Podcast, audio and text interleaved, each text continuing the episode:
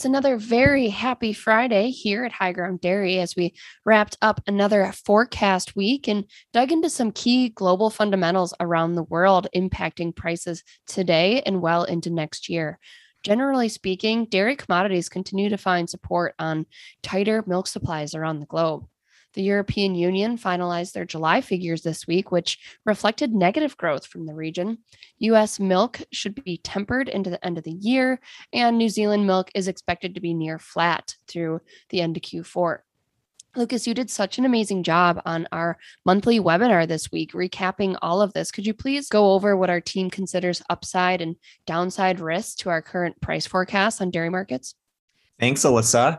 Yeah, if you are not a customer, just wanted to remind you that we put together our comprehensive forecast report around the middle of the month. Usually comes out on the 15th of the month if that's a weekday. And like you said, Alyssa, we submitted that to all of our customers on the 15th and did a comprehensive webinar yesterday. So I'll just kind of run through a few of the key points here. Usually we go through global and domestic pieces of the puzzle that are impacting our opinion on the markets. And I think uh, when we look to prices, of course, right now we have price forecasts out a little over a year through December 2022. There are a few things both weighing on uh, the bullish and bearish side of things.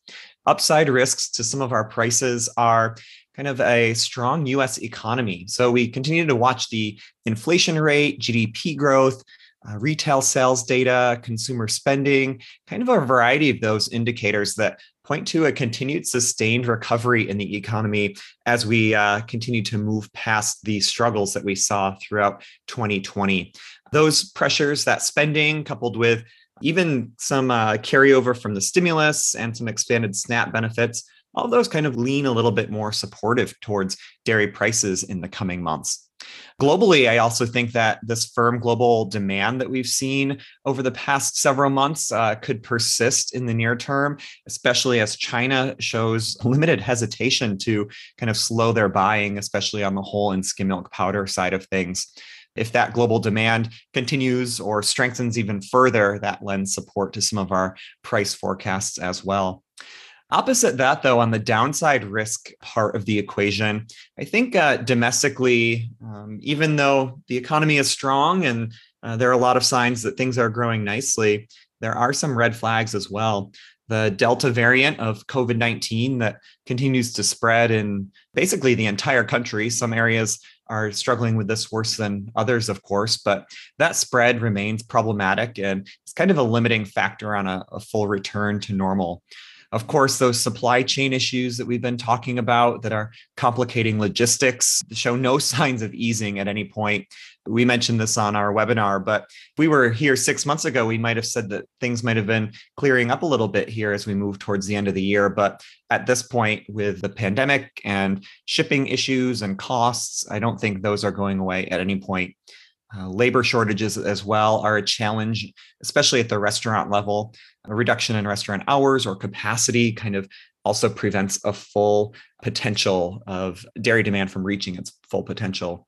Finally, I think just on the US milk production side of things, we have seen corn, soybean, soybean meal prices tick lower here in recent weeks that's improved our outlook for feed costs you know over the next few months and into next year. It's allowed dairy farmers an opportunity to kind of hedge some of their uh, feed cost risk there at lower prices versus what we saw throughout most of the summer. It's improved our profitability outlook and our income over feed cost outlook I think this kind of lends a little bit of support to our milk production forecast. I think we'll be still close to prior year levels here in the coming months, uh, especially into 2022. But those cheaper feed costs are a little bit of a relief from the farm side. Let's talk about all that red on the European milk production data as well as on their export figures. The combination of those two data points continue to point to the tighter supply situation, especially given that European indices on the European Energy Exchange have only strengthened throughout summer. It was interesting that each of the top six milk producing regions within Europe, and that includes the United Kingdom, recorded losses with a steep drop in exports across every key commodity except cheese. Yeah, lots of red in those charts, both milk production and exports in July. I think it was striking. You mentioned this, but the top five countries in the continent uh, Germany, France, UK, Netherlands, and Poland all seeing lower milk production versus prior year. On the SMP side of things, it was the fourth consecutive month that shipments were lower versus prior year. Product to China actually higher, kind of representative of China's persistent buying, but the total decline in EU SMP exports driven by less product to Algeria and Libya. On a total product basis, of course, all that red means that total exports were down. However, it was still the second strongest July on record. Deteriorating demand for infant formula and some whey and lactose into China drove some of that. But like you said, cheese did eke out some gains. Strongest EU cheese exports for July on record, driven by product moving to the US. Of course, no big surprise there that the US is a key market for European cheese, but just as a reminder, a reduction of the tariff escalation situation has kind of helped EU butter and cheese move to the US over the past few months, a little bit easier than what we saw throughout 2019 and 2020. Perfect recap. Thank you for that. Lastly, you know, Fonterra's forecast offer volumes were updated ahead of next week's global dairy trade event.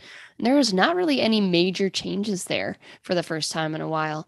I think the biggest expectation that we're observing on NZX price action is that milk powders are expected to just keep trending higher.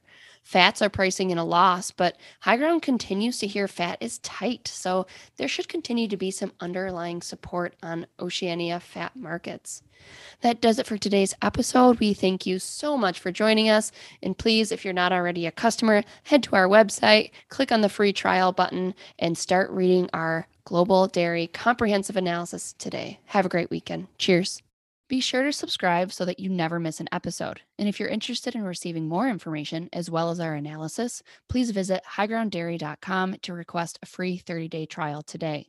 Futures and options trading involves substantial risk and is not suitable for all investors.